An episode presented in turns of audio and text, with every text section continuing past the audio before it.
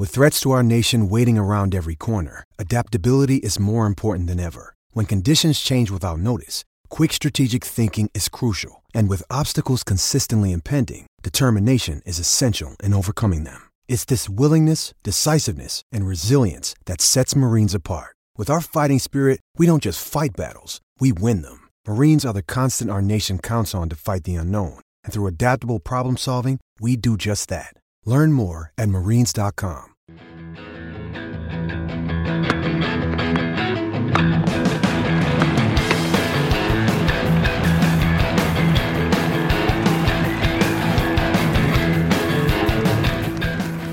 You're listening to the Tennis.com podcast. And here's your host, Ed McGrogan. Hello, friends. Welcome back to the Tennis.com podcast.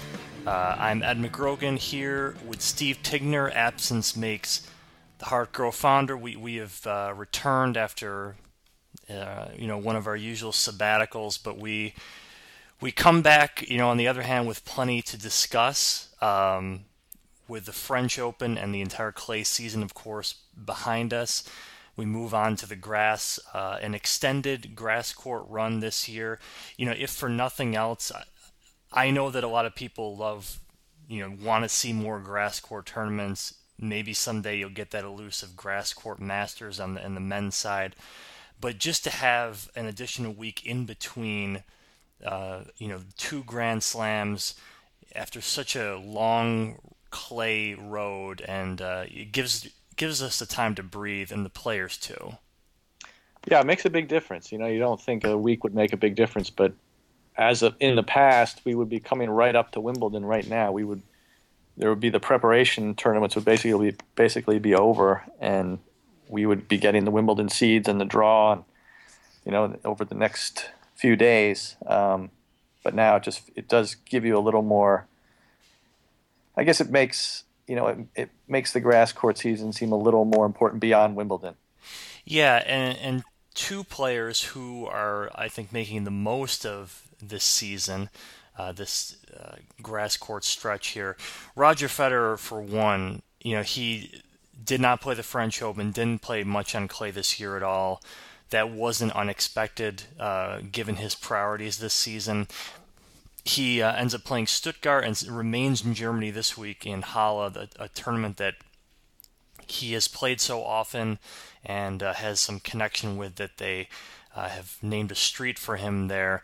And uh, you know the other person is Dominic Thiem, who they could actually tangle again after they met in Stuttgart. It was really one of the um, one of the stranger matches in terms of you know, you think about it. Thiem ends up winning in three sets. Federer takes the first.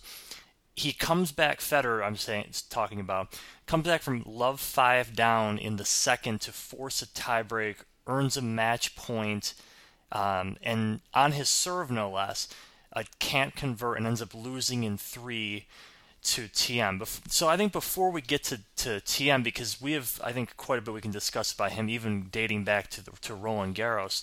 You know, how did Rogers' return really strike you after a little bit of time off and injury? Obviously, he seemed rusty to me. I wasn't, I, you know, watching him there. Obviously, he'll get better before Wimbledon, but I wasn't. I was thinking. I mean, he's going to have to play better to to challenge at Wimbledon. He he struggled against Taylor Fritz, an 18 year old. Um, before that match against Thiem, he, you know, he did lead and he did come back from love five, but um, he you know he lost the the crucial points at the end of each of the last two sets, and I think Thiem was also just getting his you know the feel of grass and and grass. Frankly, he won that tournament, which is impressive because I don't feel like grass is his natural surface at all. Which with you know the length of his shots, he's much more of a natural on clay. Um, for him to win that match is and to win the tournament was was impressive. But I also it didn't make me feel like he's going to be a you know a major challenger at Wimbledon this year either. So I I felt I came away thinking that Federer had he's got he's got work to do. Yeah, and, and he comes right back at it this week. Uh, it, it is strange. I mean, to think about what you just said is, you know, where do we really see Roger Federer as a as a true Wimbledon uh, contender? I mean, it's it's it's hard to think that one more week can do uh, a whole lot, but you know we've I think we're growing accustomed to this changing really. Uh, I think it's I think it's been a gradual but certainly noticeable changing of the guard where Murray and Djokovic have really become the two most consistent threats um, on the men's tour, far and away, and and really were we've been we've been seeing Federer and Nadal, um, you know, having their patches of great play, but also you know, taking the early losses that we never saw for the better part of a decade. And, you know, I don't know, I'm not sure, you know, how much a best of five if that's if that's kind of a saving grace to someone like Federer to almost kind to almost find find find find his feet again. Um, but you know, I wonder really what would be the reaction if if some if a Federer did end up you know losing first week of Wimbledon, fourth round of Wimbledon. Um, you know, have we kind of accepted that as as this you know certainly well into the back nine of his career? Yeah, you could you could definitely see it happen. I feel like he's going to need a good draw. He's he's really not going to want to face a big server or a big somebody who can can overpower him.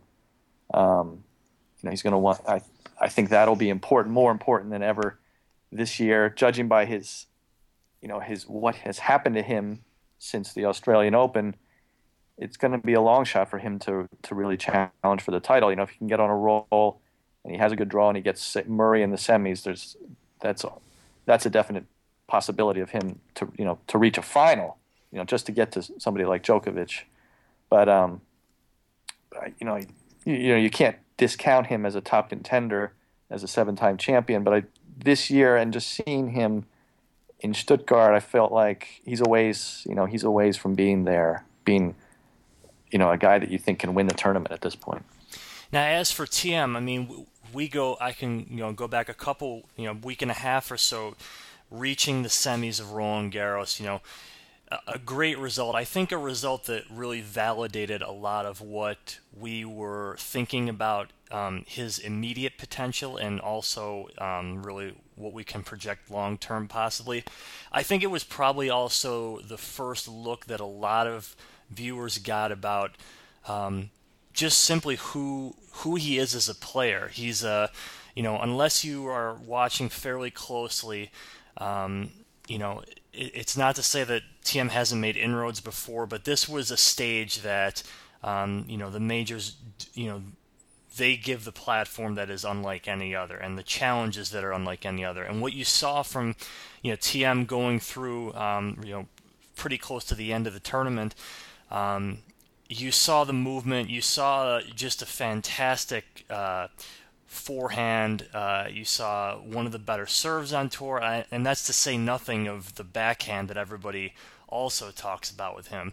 Uh, you know, it's a very and what we're seeing now on grass and what we have seen before on hard courts. You're seeing, I think, why people are discussing him as probably the best young prospect in the game.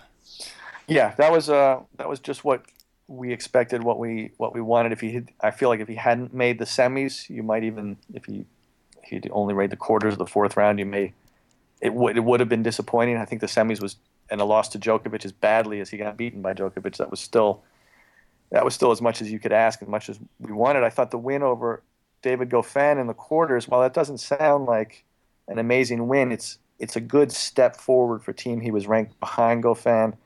He was almost down two sets. Goffin's is more experienced and just seemed like he was the guy who was ready to win that match. But Thiem turned it around with some more, you know, a more explosive game. I, I think that win, while it's, you know, it won't be, it wasn't a earth-shaking win. Just that's a good step forward um, for him at this point. And and to win the tournament in Stuttgart, I don't even, like I said, I don't feel like grass is really.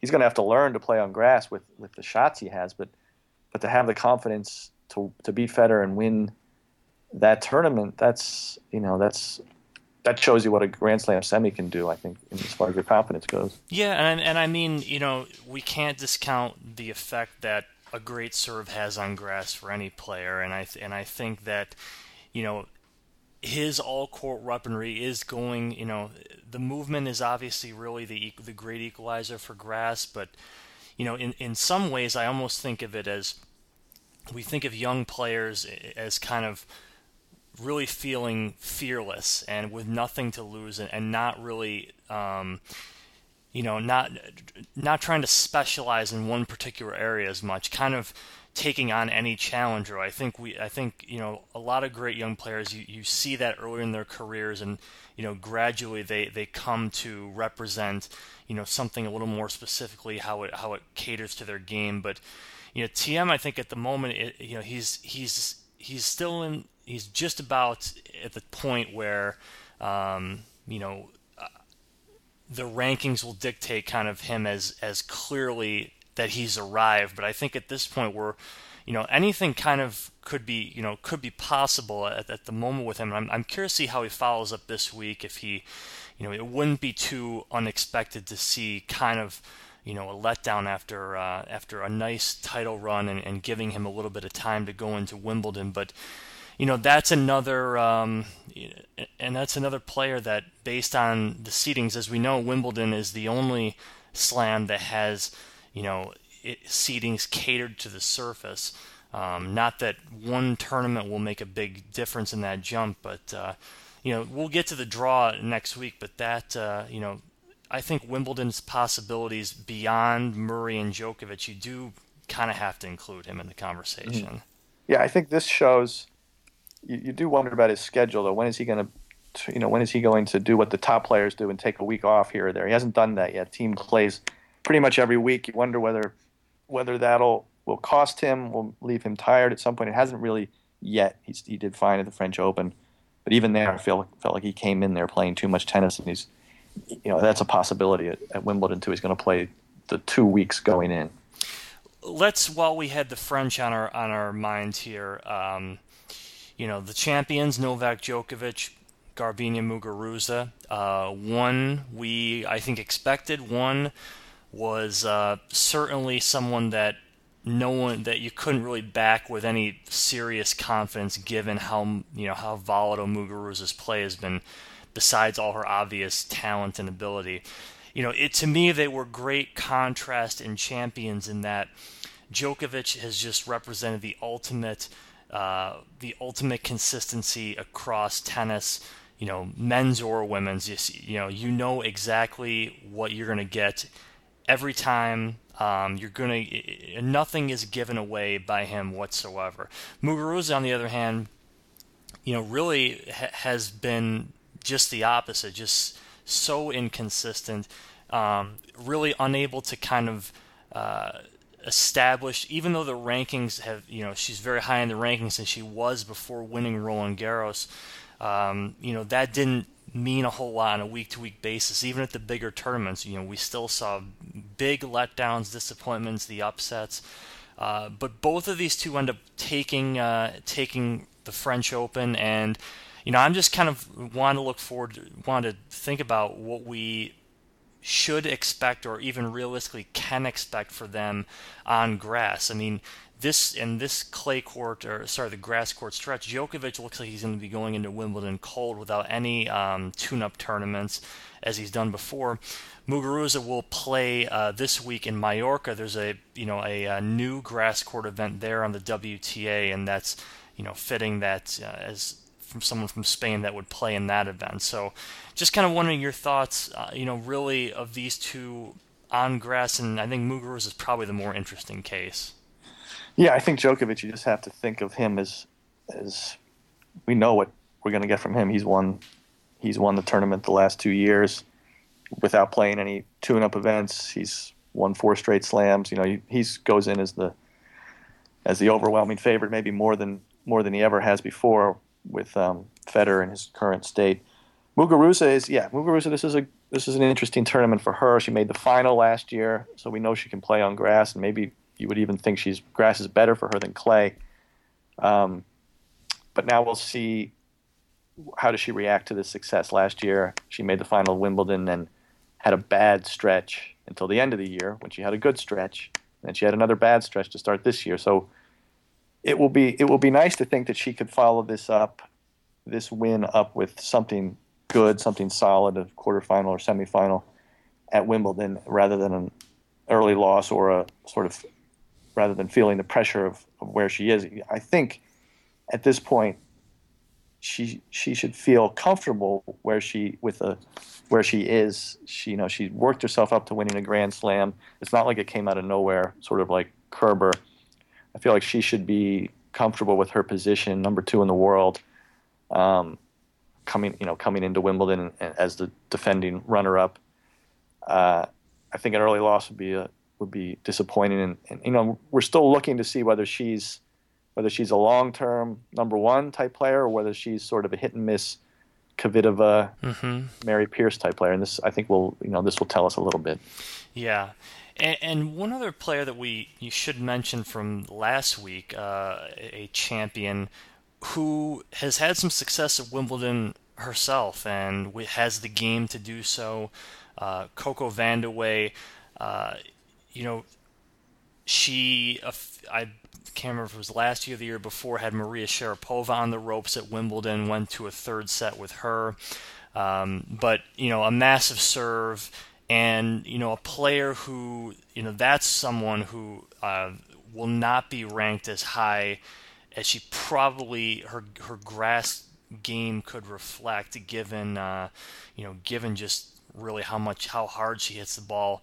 Um, Vandeweghe, a nice uh, story for those kind of following, uh, you know, the U.S. progress overseas, you know, besides Serena Williams, essentially. Yeah, I think, you know, Vandeweghe should benefit from Wimbledon's grass court seeding. She made the quarterfinals there last year, like you said. She took a set from from Sharapova. She won this tournament last week um, with a you know with a couple good wins in there and you can already see that she's going to need to be get her seeding, you know, some kind of seeding moved up uh, if possible, because at this at the tournament this week in Birmingham, she's slated to play in the first round Radwanska, the top seed in Birmingham, so she she could be a dangerous player for for a high seed early on at Wimbledon, um, depending on where she where she goes in the draw. But she's one of those sort of old-fashioned players who comes to life on grass with the big. Uh, almost Sampras-esque serve and, and attacking game that just you know immediately works so much better on that surface and she looks so much more comfortable there. So yeah, she's um, you know if we're looking for another American run like Shelby Rogers in, at the French Open, you can think Vandeweghe is a good has a good chance for that. Yeah, yeah.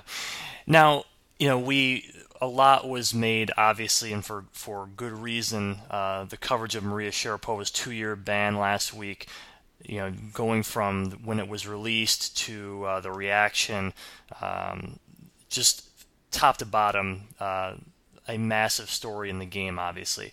Now, a story that really broke to me was quite surprising. I'm not sure if you had any sort of inclination of this, and it happened uh, Sunday morning. Um, you know, is is Andy Murray reuniting with Ivan Lendl just in advance of Wimbledon. Um, Murray and Amelie Mauresmo parted ways as, as, a, as, an official coach not too long ago. Um, and of course, Lendl, you know, had Murray at his at his peak in 2013, winning Wimbledon, 2012 at the U.S. Open, you know, also the Olympic gold medal, and um, he certainly always seemed to get, you know, I think what people who believe in Andy Murray and what he's capable of. We we saw the best of that harnessed by uh, having Ivan Lendl in his corner. Um, I'm wondering, I guess, a what you you know thought of this reunion. B if if if if this is a you know if it's more kind of a band-aid or, or if you do think this is really maybe another long-term you know year or two partnership it, it doesn't strike me as something that could be sustained for a while, given that they'd already decided to, to part ways at once. But um, just kind of wondering your thoughts on, on Murray Lendl too. Yeah, it's not quite as surprising. You know, today, right, you know, right after Murray announced that he and Mauresmo had split, he said he would be willing to get back together with Lendl, and Lendl seemed to indicate the same thing. He hadn't wanted to continue with Murray full time. He didn't want to travel, and, and maybe they had run their course uh, a couple years ago. But but I think it's you know it, it makes sense in just in the raw statistics with Lendl. He won two Grand Slams and won the Olympic gold medal. Since then, he's been good, but he hasn't won any Grand Slams. And you look at Novak Djokovic, who basically took the Murray Lendl idea by hiring Boris Becker, a big big time player who who knew who knew how to win the big matches. And Djokovic basically hasn't lost any Grand Slam finals since then. So, you know, you, you think Murray probably looks at that and, and thinks he's got to get Lendl back. I think the difference, I think, you know, Mauresmo and, and Murray were good. The one thing I thought that was different when, when, when Murray would play the big matches, especially against Djokovic in the Grand Slam finals, you know, he tended to to react better to adversity when Lendl was there, and he tended to look for problems um, and get more angry when he was with Mauresmo. I don't. I feel like Lendl may have been better at inspiring Murray to to kind of take responsibility and and and sort of take and feel that he should win those matches. He didn't play that way. He hasn't played that way since. Uh, you could even see it in the French Open final. Even after winning the first set, he, Murray faded away pretty quickly. But you look at the 2012 U.S. Open final when he played Djokovic, and it went to a fifth set. Murray took that bathroom break, told himself, "Now, you know, now is the time to do this." You know, he had a much more positive attitude. I think Lendl kind of instilled that sense of of you should beat everybody because that's that was Lendl's always Lendl's attitude. Of course, he thought he should be number one. And I think he instilled this sort of sense in Murray that nobody else has that that he is the guy that he can be number one, not just sort of the second, not not the runner up, not the guy who always loses in the final. Yeah, and, and I, I you know I think just and as high as Murray is in the rankings, and, and he's made, you know, he's passed, uh, you know, number three and number four pretty clearly now. You know, it, it, it's so hard to uh, to picture that a player of that caliber needs a change. But when you, but when you saw, you know, I almost think back to kind of this year's Australian Open final in a way, even more so than than the French. You know, it was just it, it was another chapter of Murray just unable to muster what was needed and to and really kind of wilting in a way against you know an opponent that he just you know his his rival that he is has had so much trouble beating on the biggest stages. And I say that even though Murray's only two Grand Slam titles have come with wins over Djokovic at the Open and Wimbledon, but but you felt that that given where Murray is in his career, um, and you know the opportunities are are still there for him to, I think, kind of really write his legacy depending on where on where this takes him and and, and where he goes in, in the uh, in major title hunts. You know, I think it was. I have to say, as opposed to kind of starting anew, and and you often see how how long it takes for coaching. Um, coaching partnerships to kind of materialize. Even that was even the case with Djokovic and Becker. They took a while to get to get in sync. You know, I, I think having these two, you know, swallow their pride essentially. I I don't know who really was the one who who definitely wanted to, you know, you indicate obviously Lendl with the travel, but clearly when you when you part ways and then return and you know reunite, you know, I, I think it, it, was kind of a you know a validation from both men that you know maybe this is this is really where kind of we belong as as player and coach, and I think you know it gives the Murray part of Wimbledon. Uh, this coming Wimbledon, such a new and interesting wrinkle. Um, you know, there's obviously a lot with Djokovic. Uh, you know, now halfway toward the calendar year Grand Slam, it's really the only goal left for him. Uh, you know, besides you know, of course, passing uh, Roger and Rafa in the all-time list. But I think it it adds such a new dimension to where we're going to view uh, the men's tournament and Murray. And I, I, I, do think it's I do think given how well he's played this year overall, um, we should really see some of the best tennis from Murray in a couple weeks. Yeah, I think Lendl, you know, he won't be able to do anything with his game, even if he wanted to. I think he'll give him a jolt, though. You know, maybe just a little more arrogance in a way, a little edge that he that he hasn't had. Uh, you know, I look at the way he played Wawrinka in the semis at the French, and he really played that to win. He, you know, he really felt like he didn't want to lose to Wawrinka, and he played the opposite against Djokovic. He, he got ahead, and he felt like, you know, you just didn't feel like he thought he could do it. And I think Lendl will will help in that regard. Yeah, it's uh, it's a big, it's it's always the biggest tournament. It's always my favorite to watch, and I think this just adds to that. Um, next week we'll get into um, a bit more Wimbledon as as the event draws you know even closer.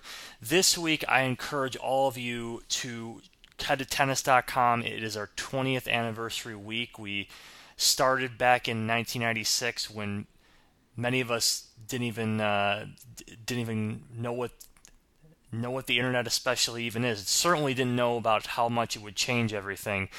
That's what uh, this week is is about on tennis.com. We have a um, a countdown of the 20 matches that we we foresee as uh, ones we'll remember 20 years from now, the ones that will have the longest impact. That's running from uh, Monday through Sunday. A bunch of other special features as well. I really hope you check it out. It's a uh, it's a little bit of uh, I guess a little self congratulations, but I think it's worth uh, worth the time. It's it's been a nice uh, nice little run. So we hope you check all that out. Obviously. Um, and until then, the next podcast, Steve and I will return next week. Uh, thank you for listening as always. This is the Tennis.com podcast. You've been enjoying the Tennis.com podcast. For all the latest news and events, head over to Tennis.com.